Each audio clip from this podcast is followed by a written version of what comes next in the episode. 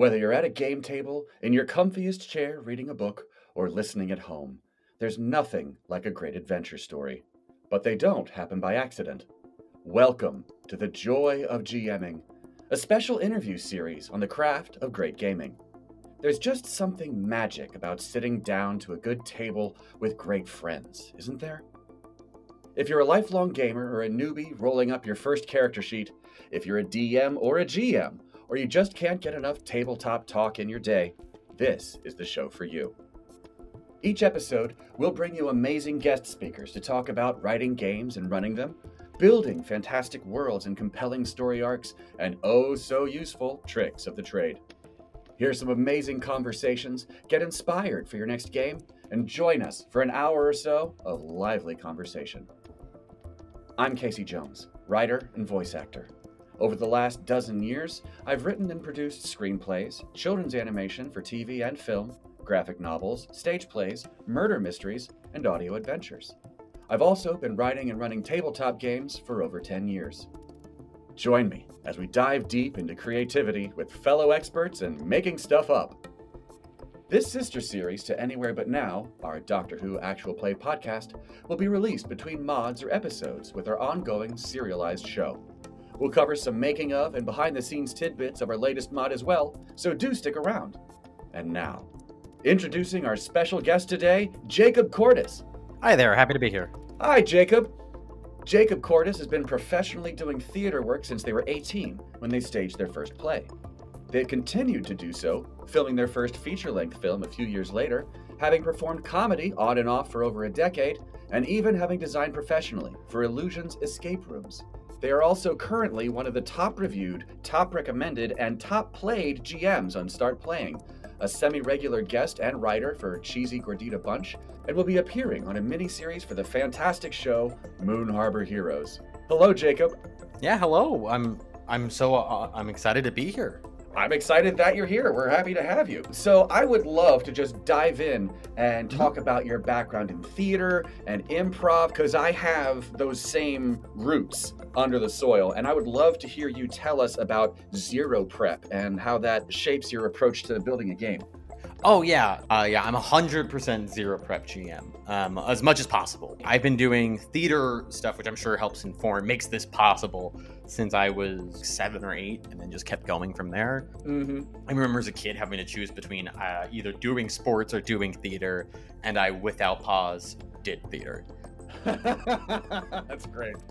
Uh, it was some very it was there was like a, a traveling children's theater that would you know in a week we would stage a musical together. Uh, so we did like jungle book or something like that. And from that point on i've never really looked back. I did a couple of classes when i was a teenager with like second city. Um, did theater like the whole yeah did theater the whole time. When i was 18 instead of going to college i got my first play stage as part of a festival in new york yeah yeah i was i was very i was very lucky. That being said i was way too young and way too depressed to try to do that. That was a horrible mistake. Yeah.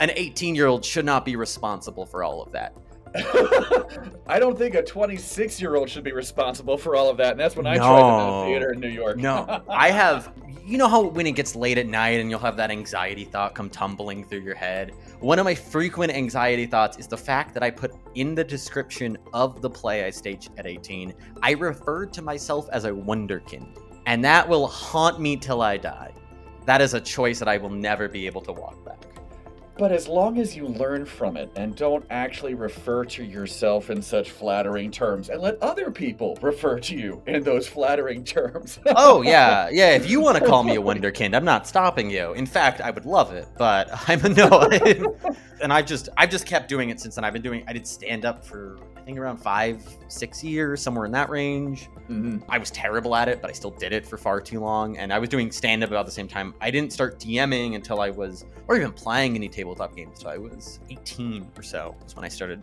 Mhm. doing this kind of thing. And within, you know, two months of me trying the games, I was like, oh, I'm going to run this. And I actually, the first game I ever ran was a Doctor Who game that I overwrote to hell. Oh no. And Oh no. an hour into the game, my players went, hey, hey, hey, hey, hey, this isn't fun. We're happy to try again sometime, but we are not going to finish. Oof. Yeah, that that kind of set. I was just the, the it became a malicious. I'm going to defeat you. I will be. I will be amazing at this. You can't stop me. It was more spiteful. Like you say, I'm bad at this. How dare you? and to be fair, I was horrible. I feel like a lot of modern GMs, uh, people who've just started in the last couple of years, Uh-huh. don't remember that until like five years ago, there wasn't a community where you could just listen to a bunch of people play games to learn how to play a game. No. You learned how to play by playing with your friends and failing and trying again, trying again, trying again. hmm Trial and error is a fantastic teacher, especially for GMing. Oh yeah, I have committed my own sins as a GM, even with the game I love the most, which is Doctor Who. same. But after one session in the long ago, at least I can say that much, but one early session after the game was over, one of the players said, I think I'm done. I, I don't need to attend more exposition. yeah, that was the exact issue I made with Doctor Who. Was I made it like too much of them sitting in vehicles and hearing about things, Mm, which is what the show is, but also isn't fun to play. no. yeah, it was a it was rough, but I dedicated literal years and slowly became the default GM for the group. Mhm. That and just kind of from that point on, it was unless somebody really wanted to run something, I was the person that everybody went to to run their game. Well, that had to feel good. Yeah, yeah, it was a nice it was a nice retribution. It was very nice being vindicated. Uh, eventually, I eventually I went back and actually ran the Doctor Who game with them, Uh huh. and it was up to that point probably the best thing I'd ever run. Oh, nice. And one of the players who had played in the first session played in that. And there was a part of me that had to restrain him, restrain myself, just being like, haha, I told you I could do it. Don't take this from me. You you had fun with the with the secret of the sentient grass? it was me the entire time, you foolish fools. yes, I planned this. That's great. but yeah, I became a no prep GM. I actually know the exact session that turned me into a no prep GM or set me down this road. I was running a game called Mutants and Masterminds 2E, which is a game that I deeply, deeply love. Mm-hmm. Very, very crunchy. Takes a lot of time to like set up. Mm. Great superhero game. If you want like that, made by the guy who I believe went on to make Icons, which is the slightly the much more accessible version Nice. he I was playing Mutants and Masterminds 2E, and I had planned this like massive venture session where there was going to be a train with a card on it. There were super villains that they had to fight, and then the train would uh, actually go underwater, and then it was it took place in the DC universe because I'm just every kind of nerd you can be stacked on top of each other. Naturally. So it would go underwater, and there would be eels and sharks that had Bane's venom put inside of them, and then it, you know it'd be this huge big thing. And then the player, one of the players, figured out a way to just sneak up to the box. I was like, "Oh, you're gonna be trapped. Oh, you you think I'm not ready for this?" They walked up to it and then effectively put it into a pocket dimension, and that was what I had just spent 12 hours prepping. My jaw is silently on the floor. I have never been angrier at a bunch of people as that happened, and I was just like, "Oh, okay, the devil shows up. I guess that's what's happening." Because I just I had to place my anger somewhere, and I needed an NPC to do it. But it was one of those things where I was like, "Well, I can't, I can't let this happen again. Like, I can't prep all this stuff, and then immediately have ninety percent of it thrown out the window, and have these like cool diagrams that like I could try to redo or you know rework a little bit to make mm-hmm. it sort of work, but the choices they made in that session are way more exciting than the choices I had, any of the choices I conceived of. mm-hmm. And I slowly, as a GM especially, stopped viewing what I was doing as like telling. I, I a lot of times think of it as like me building stories or crafting like a narrative or something like that. It is Mhm. me um, crafting problems for players to solve Mm. it is me putting together a a problem, a situation in which drama will unfold from it. I am only ever building the inciting incident and then responding to whatever choices they make. How do you approach that with zero prep, though? So what I'll normally do is like the extent of my prep at this point, I will write a thing for the page on StartPlaying that's just like this is the pitch of the game. And then I will forget what that pitch is and reread it at the start of the first session. Oh, fun. and then it's like, oh, cool, that was a good idea. Jacob of three weeks ago had a really solid idea there. Uh, yeah, I can work with that. and I have games that multiple games that I have done like that that are that are into almost the two year mark at this point, maybe past the two year mark, and it's been effectively zero prep, continuous storytelling the whole way through. Oh wow. Um, occasionally, I'll jump in if it's like a really big dramatic moment and I know the players are looking for a certain beat to happen or something like that, where I'll Mhm. like pre-prep, like, oh, I know this person's gonna be dealing has this relationship with this god, so they need to have this, you know, they need like a calamitous form to take over because in case they fail these saves, it'll make it really fun, and you know. but even then, half the time I will make the stat blocks up on the fly. Wow. The there's a couple of websites I use that let me do it pretty quickly, and I'm pretty efficient at using them Wonderful. yeah, I, I try to do everything as I as much as I can. I want it to as much be in the moment as possible. No, absolutely. And I'm picking up on that, that spontaneity, which is just bread and butter of improv. Can you talk us through like a session one, not a session zero, but like a game that you have completely forgotten about and you've got players that show up and say, We want to do this cool thing, and you've done no prep. What Yeah. does how does session one go in that environment? Yeah, so normally I, I do have to hit a little bit on the session zero, if only because it informs the start of a session. Because like my session zeros are generally like two and a half hours, Mhm. um, two hours, two and a half hours, and the last little bit of my session zeros are me going through is like how do you all know each other, what brings you to where you are, Mhm. um, what what is like the group motivators right? Um, and then generally that informs like what the session zero will be.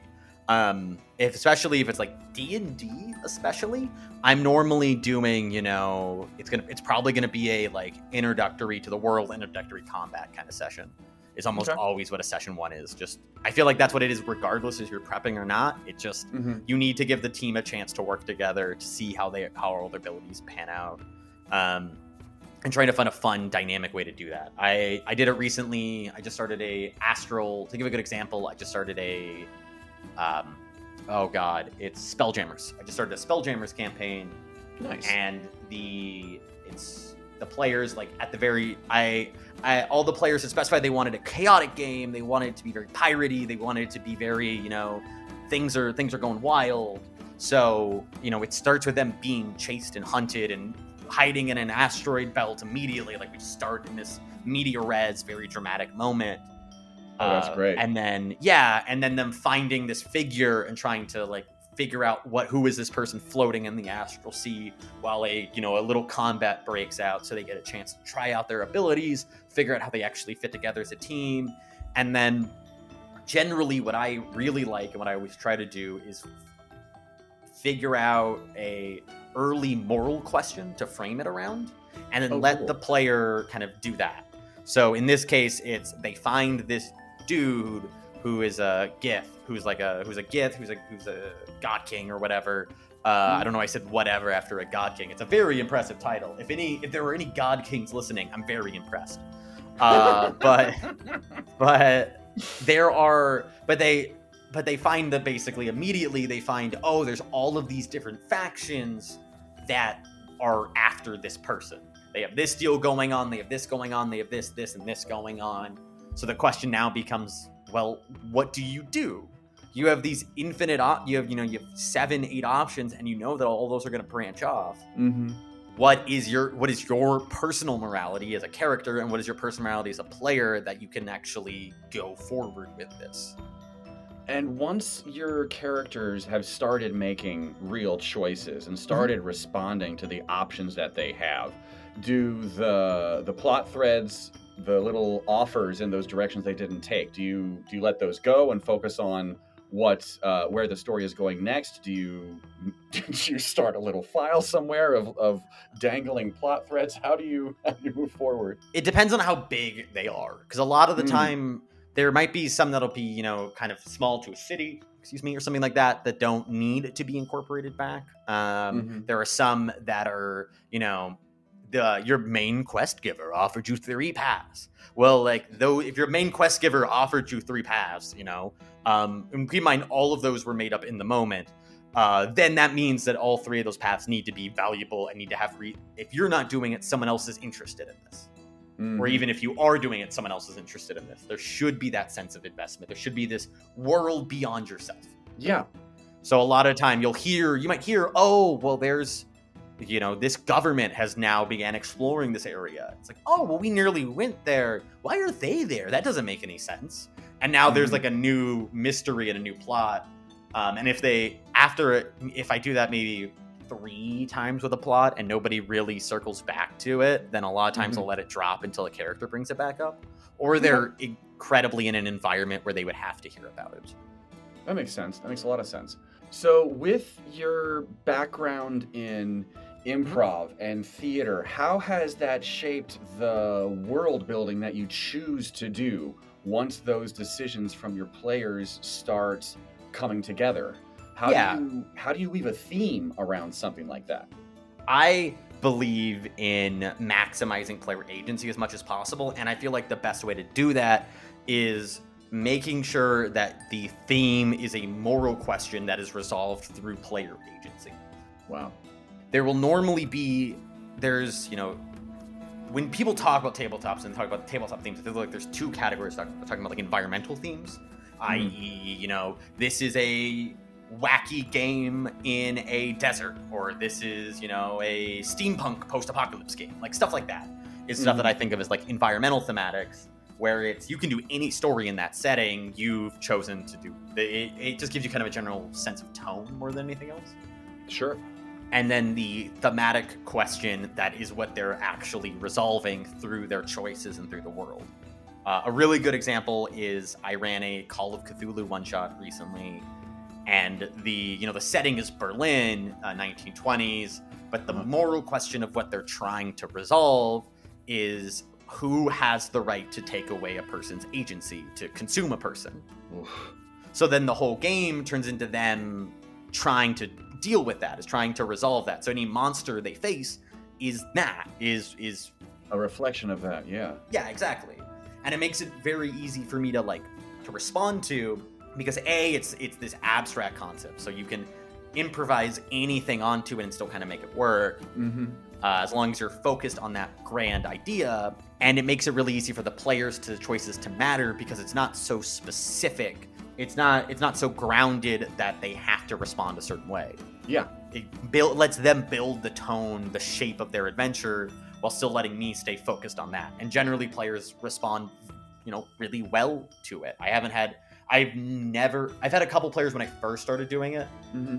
my game's a little silly, which is oftentimes a problem when your background is improv and comedy. Your games are going to be a little silly. Who would have guessed? Uh, The hell you mean- say? yeah, my favorite my favorite Doctor Who villain is Kandyman. Well, who who would have given it away that I'm a silly person? I ran a Doctor Who campaign on StartPlaying for a while, and there was one of the sessions was just they accidentally arrived at a candy factory that was really where Kandyman was made, and it was just a front for candy-based assassins, Oh, nice. and it was just them running through the TARDIS, trying not to get killed by the Kandyman. So much fun. That does sound like fun. I mean, if that is exactly what it says on the tin, then mm-hmm. more power to you. I loved what you were saying about how the players can focus on informing the tone of a given story while you focus on keeping it centered on the theme and the moral question that they're trying to answer with their actions. Mhm.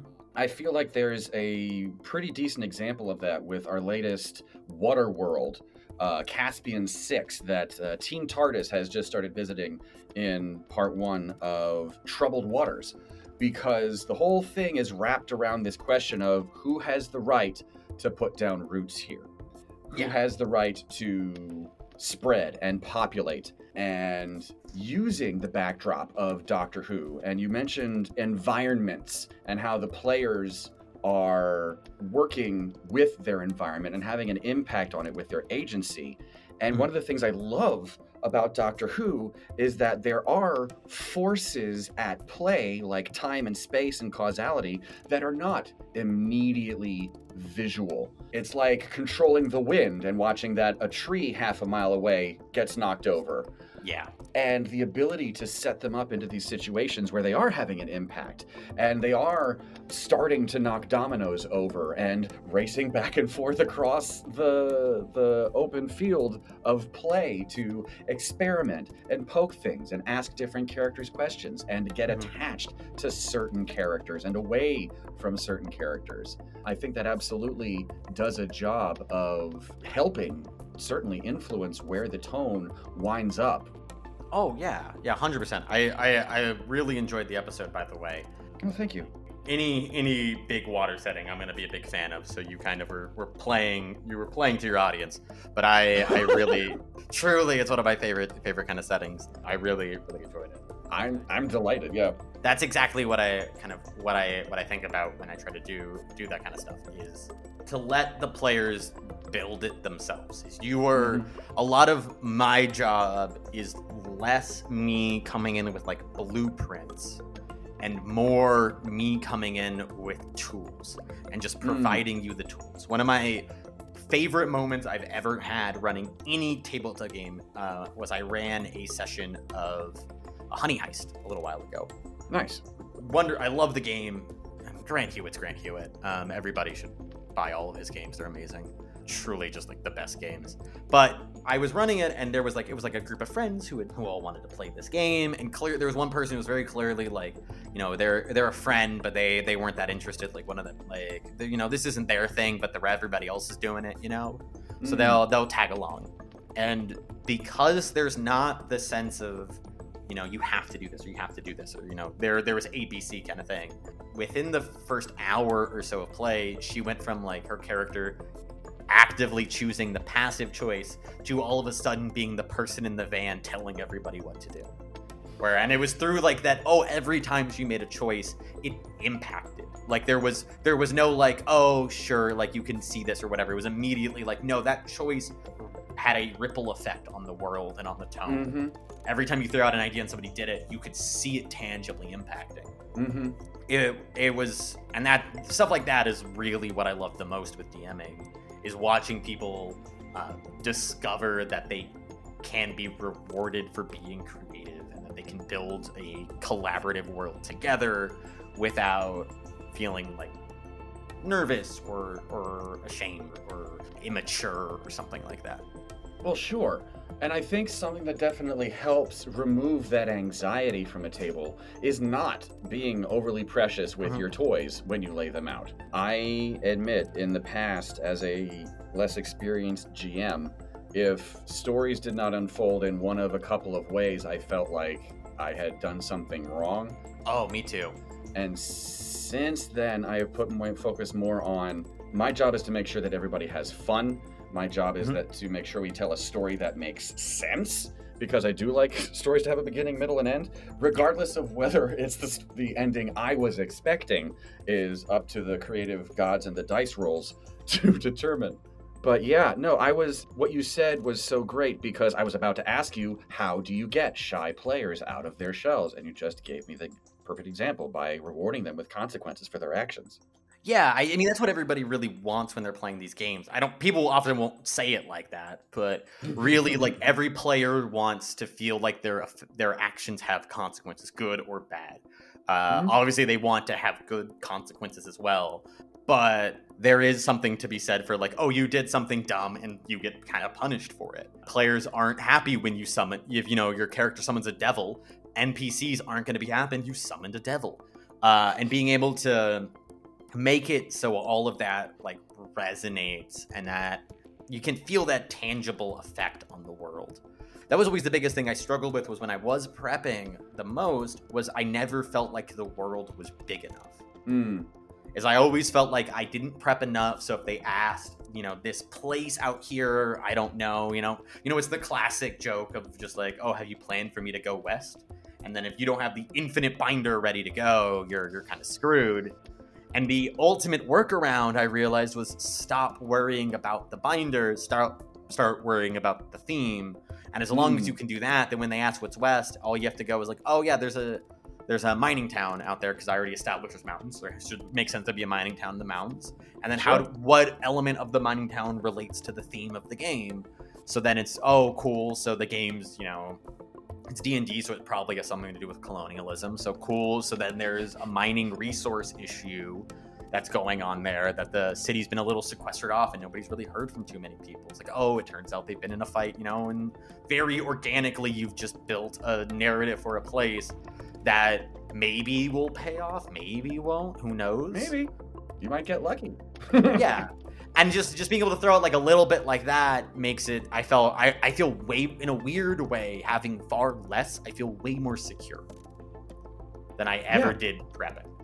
when you're not over prepping, when you're not trying to keep your eyes on a dozen different plates spinning at once, um, I feel like that frees up a lot of RAM to Yeah. concentrate on being in the moment and focusing on just making sure that people are going in the right order based Yeah. on their initiative.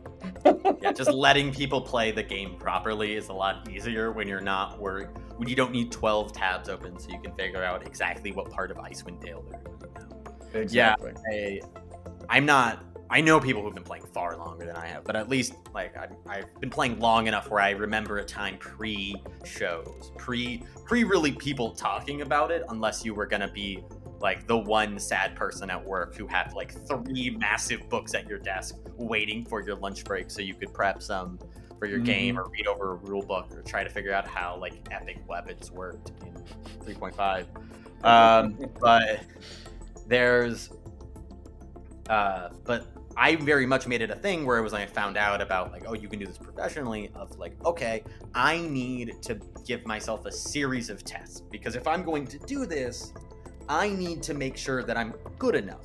Because it's easy theoretically you could say you know you can run an adventure well and a pre-made adventure and do it pretty well without much issue. But if you're gonna say Mhm. oh i'm not gonna like or i'm gonna run those but i'm also gonna do my own stuff and my own stuff's gonna be wild and weird and i you know i need to make sure that i can pay it all off.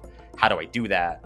Um so i went through and set myself like a series of improv challenges for myself like the worst game show and made it so I had to do I had to be able to fully improvise a mystery. Um, I had to fully improvise a dungeon. Wow. Uh, I'm trying to remember what the other two were. There was four in total, but I had to be able to do it in a way, do it and not have the players know that I was improvising. Wow. Um, I- um, and now, like, if I can, I never, imp- I never prep mysteries. I love never prepping mysteries. It's so much fun. It's now my favorite thing to DM. Is what I will prep with a mystery is like, uh, you know, just a single like sentence about this is what happened, and this is the villain. This is theoretically uh, why someone would do this, and even Uh-huh. that gets normally thrown out the window pretty fast as it'll be what are the players investigating what are they what have they looked at what catches their eye that way Mhm. they always make the right choice or they make the wrong choice but in the right way it still drives the story forward. They're still having a good time. yeah i always hated that thing with some with some modules where you could make a choice and spend you know 10 15 minutes doing something and then at the end of the day it's like oh that didn't matter And it's like Mm. why did i do that then why is there an option that's a waste of my time whereas like if you do something and you do like a silly weird thing and that silly weird thing has a person respond to you in a weird way and you're like oh well that's a weird thing for this person to do. Why are they doing that? And now this really nonsense choice you made suddenly grinds you back into the adventure grounds you back in and you're you're down this rabbit hole because you made some choice and you're still being tangibly rewarded for it in some capacity. Mm-hmm. and it just encourages them to keep going and keep trying to do stuff Yeah, no, absolutely. I feel I'd be remiss if I didn't stand up for the prep side at least a little bit on the question of why is there a dead end in the game if it doesn't contribute anything? Or is it allowed to turn into a dead end? Mm-hmm. And I feel like with world building with Doctor Who, you're not in the middle of a campaign that is geographically crossing acres and continents over the course of dozens of stories. You're dropped into a location that you get to leave again at the end of maybe three, six hours of gameplay, broken Yeah. up over one to two games. Mhm. And so it becomes a lot easier to make sure that there are no dead ends. Like if they go investigating something there will be some kind of clue there to either give them an idea or point them in the direction of the baddie or what they're planning or you know add some flavor and give them something to test out their skills and give them Mhm. some more confidence just like you're talking about regardless of whether or not it turns into a location where there's some big climax later you know Yeah, I, I mean, I don't think innately there's anything. I mean, I don't think a there's really anything innately wrong with some of with prep. To be clear, this is just a personal preference. oh no no no no no no no I don't want wasn't it to come across like I'm. No, no, no, I'm- no. I'm We are not talking bad-mouthing about preppers. black and white absolutes. No, no, no, no. Yeah, no yeah, one yeah, is yeah. talking about only A or B. We're talking about the spectrum of Yeah. of levels of prep work. No, I I have a I have a huge background in improv. Like yes and are my sword and shield Mhm. uh, wading Yeah, into yeah. games. And improv is so great, especially that that impulse to jump on of yes and and build Mm-hmm. on what your players are giving you. Whether they are standing in line waiting to see a science lab and decide, oh, I want to get in now. Can I get in now? I'm like, yes, you can, and here's how. yeah, yeah. You know, and even the things they turn down Oh, absolutely. even the things they say no to is like, okay, good to know. That might bite you on the ass later, but that's going to be based on your choices. yeah, I love the. Uh, I was running a session today, and the players, uh, the players were fighting space clowns because I mean that tracks with everything you've heard about me so far, and Oh they.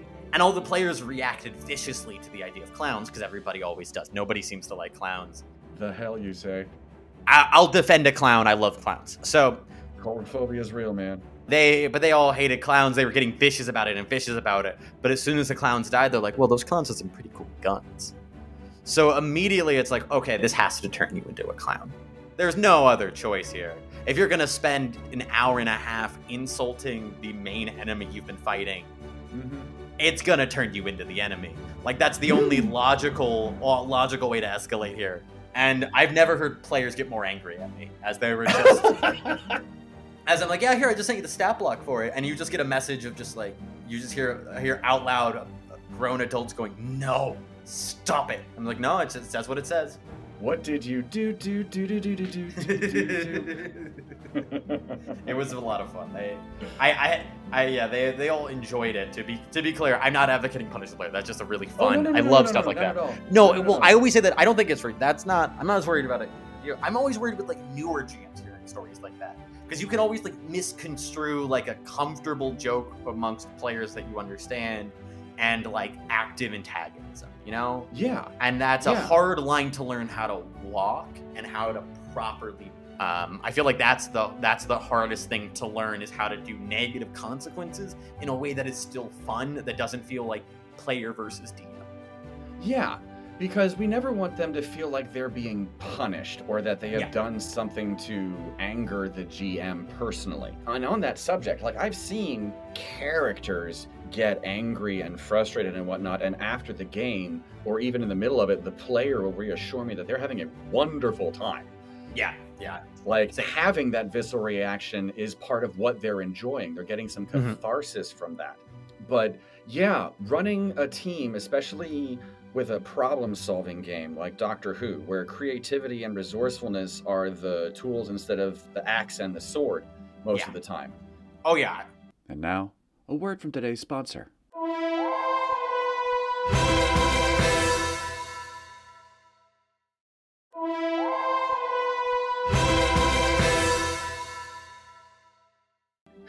When they grasp at straws or run in the complete opposite direction of where the narrative wind was blowing, I just like pick up my things and go, okay, where are you taking us next?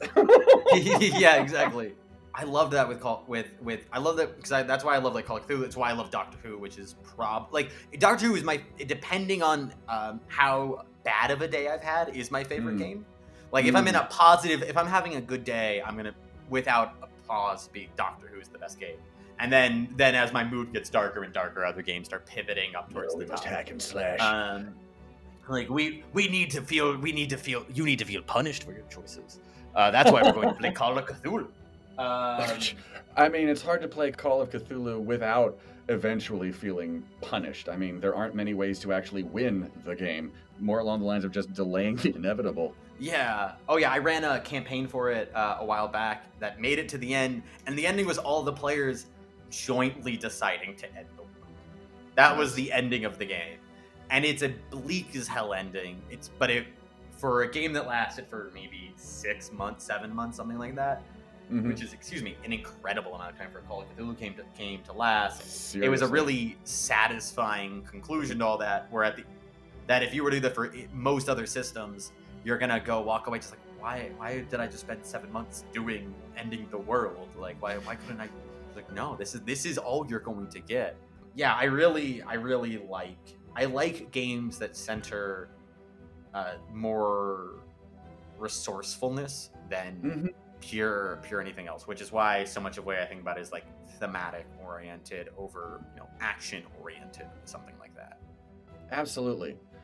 And for the record, let me please state I am not trying to say that one type of game is better than another. There Oh, yeah. are a million different kind of players with a million different kind of tastes and favorites they're going to go to. The last thing I want to do here is yuck anyone's yum. yeah exactly if it means anything for your listeners i'm a big crunch person which everybody's always surprised by when i say that i am like i'm I, I like storytelling so much i'm like no i love i came in on 2000 on like 90s 2000 crunch it was 3.5 Kingdoms Master Reigns 2e is maybe the single crunchiest thing i've ever played Um, uh, I love it, but it's it is you know you know what's really fun is trying to get a bunch of people to play a game when they have to spend three and a half hours making the character sheet. Um, uh, that's that was always such a fun selling point. Come for the paperwork, stay for the math. Yeah, yeah. Um, I hope you're I hope you're ready to keep a calculator by your hand, and then when you're done, to redo all of your math, because the last hour is just you checking your numbers. Um, it's great. I love that game so much. Uh, but but yeah, I mean, yeah, there's there's no like right or wrong way to play as long as you're having fun with whatever it is you're playing and the group of people you're playing with are having fun. Exactly. This this leads me to my questions though. Like, so I have to ask, what do you think sets you apart as one of the most played, most reviewed, top recommended mm-hmm. GMs on StartPlaying? For those aspirational GMs out there, what would you say are your top tips? What would you say is the mindset you come into it with? the biggest things I always, I, I, at least when I think about GMing, is making it so your players' choices are always centered. You shouldn't, even if they don't realize they're making a choice, or even if they don't quite understand the choices they have available to them, making sure that sense of choice is always the thing that keeps having, I think, is the reason why people have I have games that have been going since I started on the site effectively, that within like the first three months of me starting are still going today. Which is truly impressive. And I've literally taken time off. Yeah, and I've taken like time off in that where I spent like three months working on a I spent I when I'm not doing this, I work on political campaigns. So I literally taken off time for, you know, a couple months at a time to, you know, work on a, a campaign out in New York, work on a campaign in Austin, and then uh, came back and 70 to 80% of my players just came back, left the games they went to to play on the breaks, and came back to play with me. Um, And I think it's that centering of their ability to impact the world.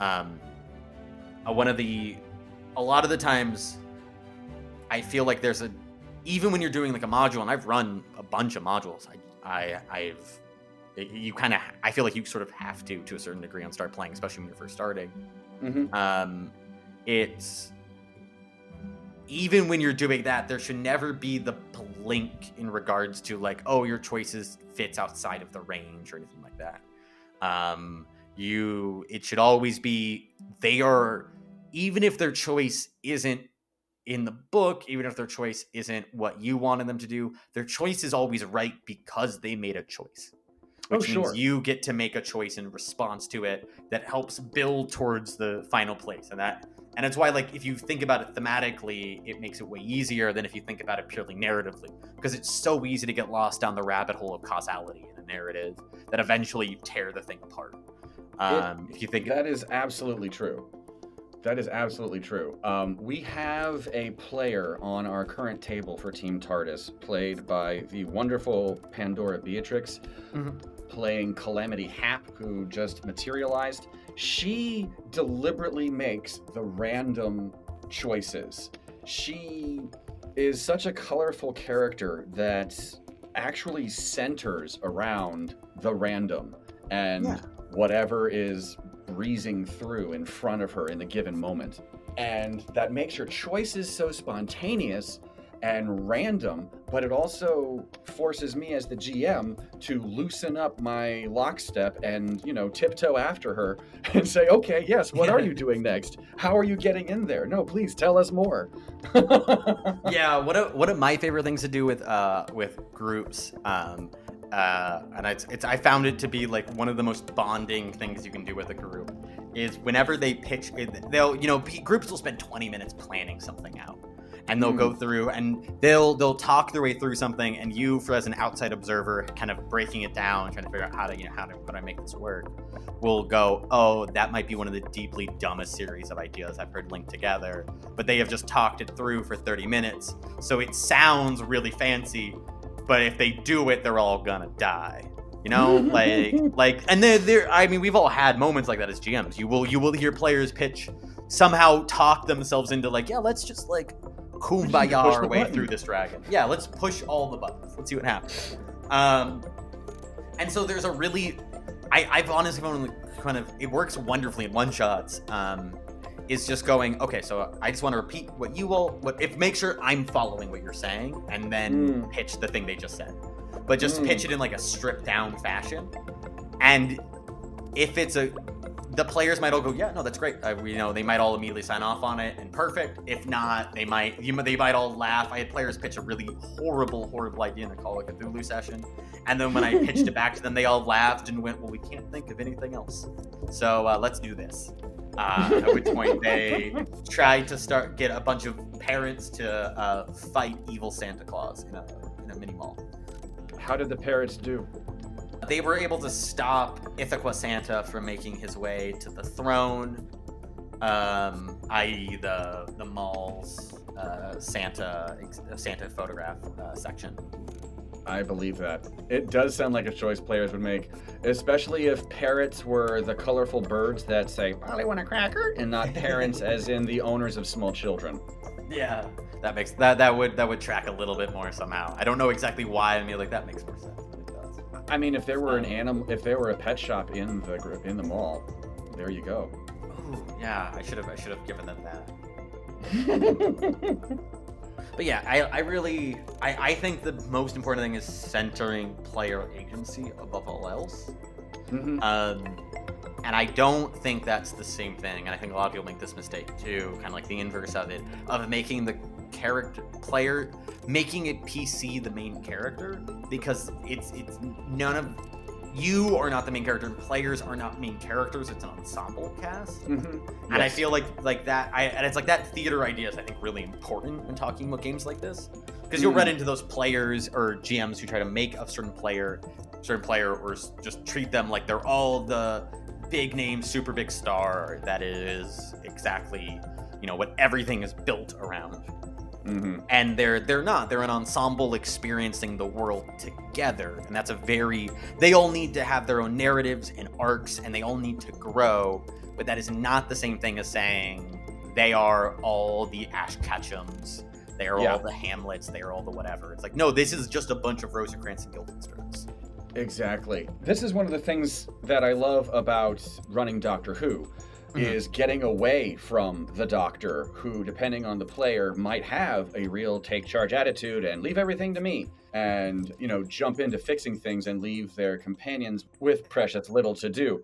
And I think one of the benefits of saying, well, consider playing someone other than the doctor. Consider playing a Time Lord that is new, that has not done all of this dozens upon dozens of times, and is not already sure of every step they're going to take.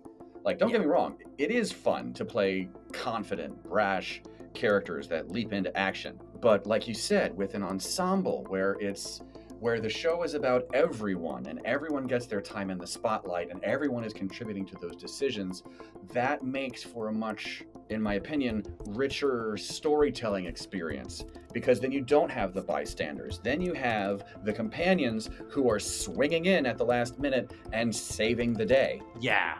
And sometimes, yeah, you can even point it out down the road, like, you know, if they weren't there then, you would be dead now.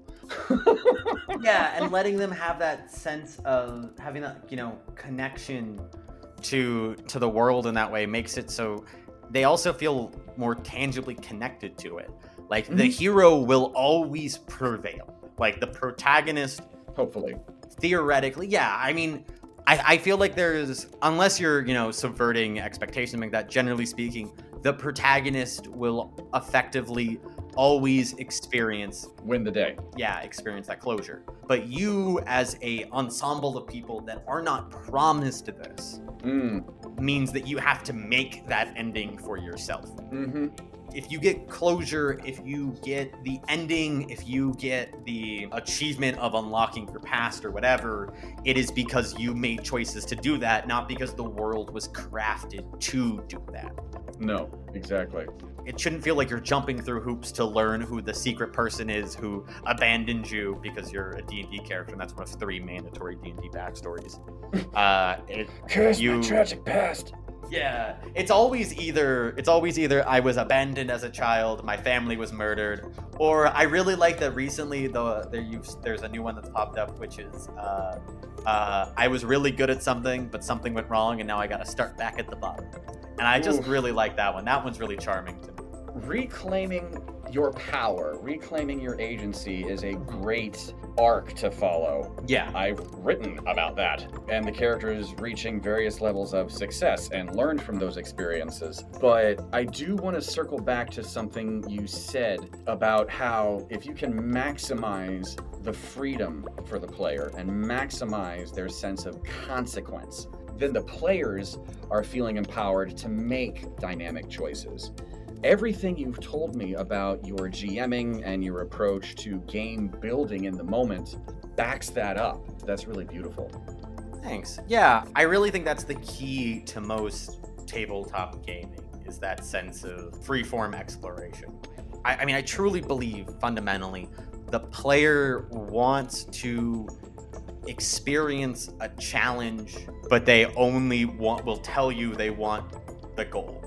So your job is to figure out the challenge that matches the goal. And the players in the moment will give you way more notice than anything that you think you heard when you're mm-hmm. going back than, you know, three days later try to perfectly meticulously plan it out. Yeah. And just matching it in that moment and making it so when the player says something silly and you know, odd, it all ties back in together and being able to find weird ways of looping it all in. Yeah. Um, it's all it's all building patterns into world. Yeah, and um, reinforcing the choices and the things that they have readily declared they yeah. want more of.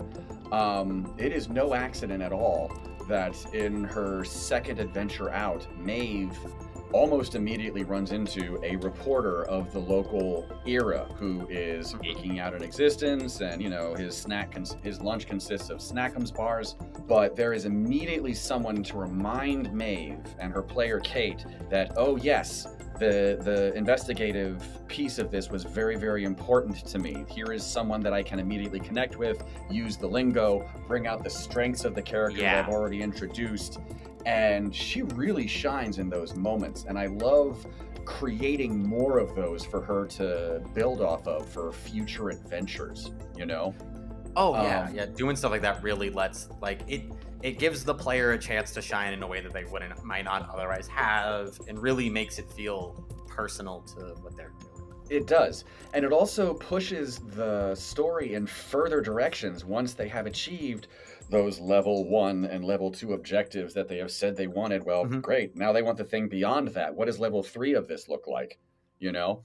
Um and I wanted to ask you because, as someone that has professionally designed escape rooms, yeah. you're talking about putting, because people don't want just the goal, they want the challenge, they want the satisfaction of overcoming those challenges to get the goal. How do yeah. you, how does that shape your approach to building an escape room? I would love to hear what yeah. that process is like for you. So, escape rooms are, a, I, I mean, I love doing it, it's great. Um, I the p- trick to escape rooms is is it's a time thing more than anything else where like the player has to you have to time puzzles to last a certain amount of time Mm. between people so that and, and to have them feel actually satisfied by the level of difficulty without it ever teetering into too long and like you're just you know buying time or something Mm. um, Okay. there's there's it's a really common trick in an escape room is to be like oh you know you have to you know find stuff you know whatever whatever and it's really just there so you burn a minute and a half of your time The hour they've rented for the.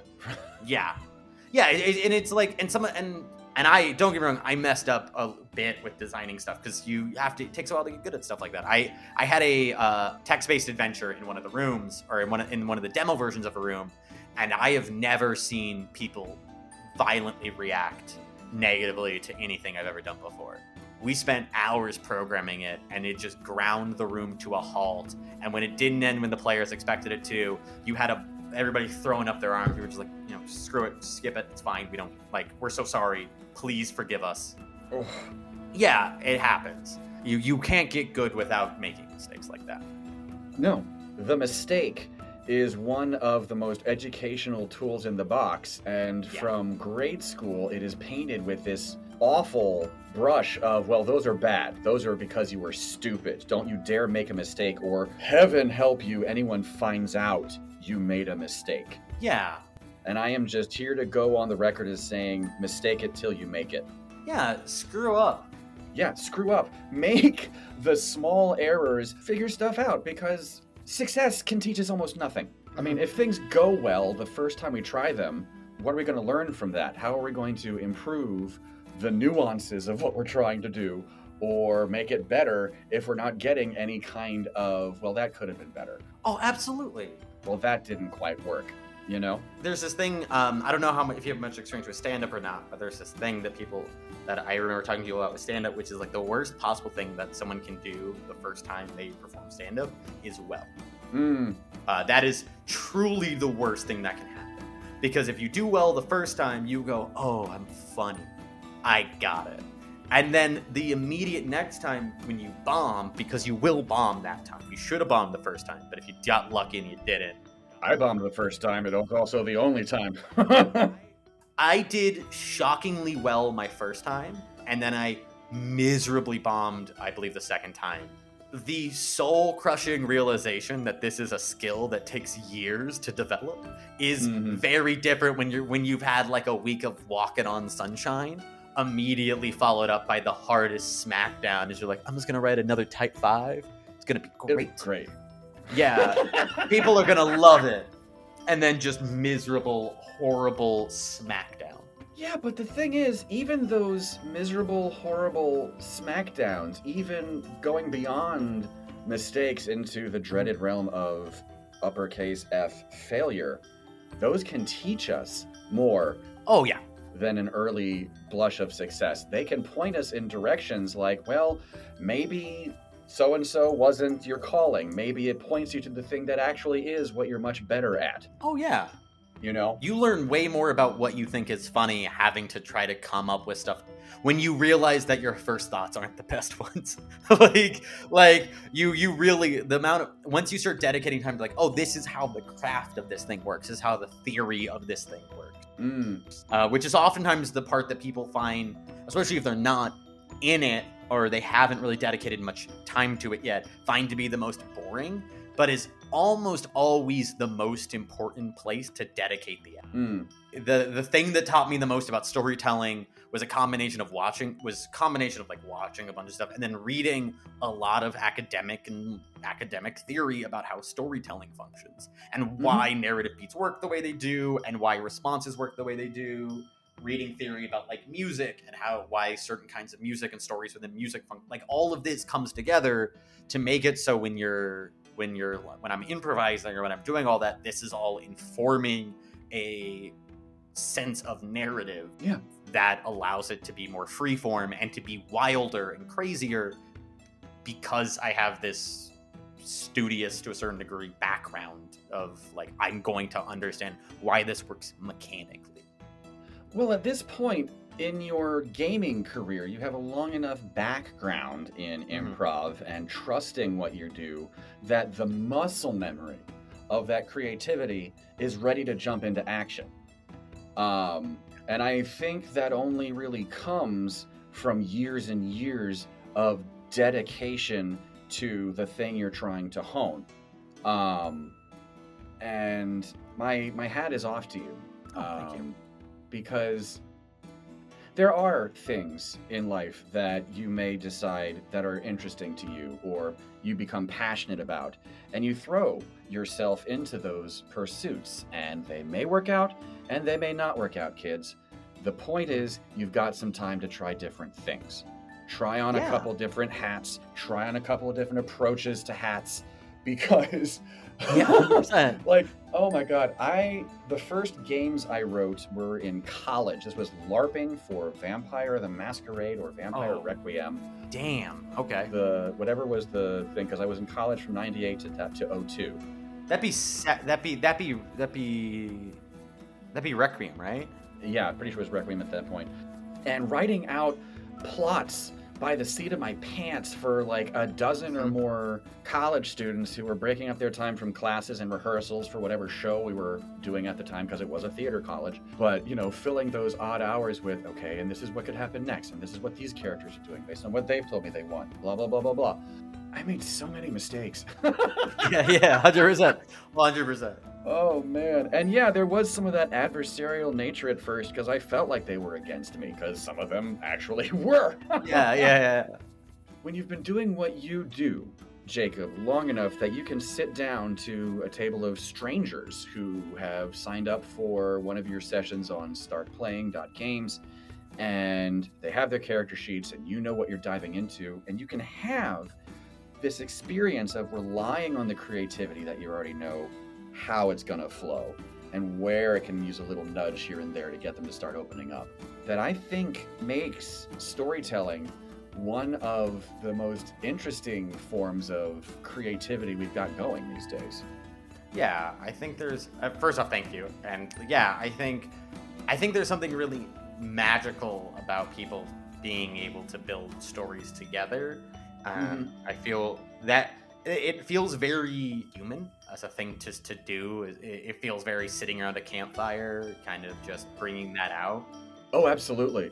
Um, Yeah. this- yeah, and being able to do that and to have people feeling comfortable making their own additions and comfortable adding in. And, um, a lot of times, like a lot of people I end up playing with are people who have never played it before. I imagine it's just like they see like the you know number of games played or number of games run or whatever, or the number of you know reviews, and just like, oh, I can probably trust this person. It's not going to suck Mm-hmm. within like a session or two, they're generally really comfortable making choices.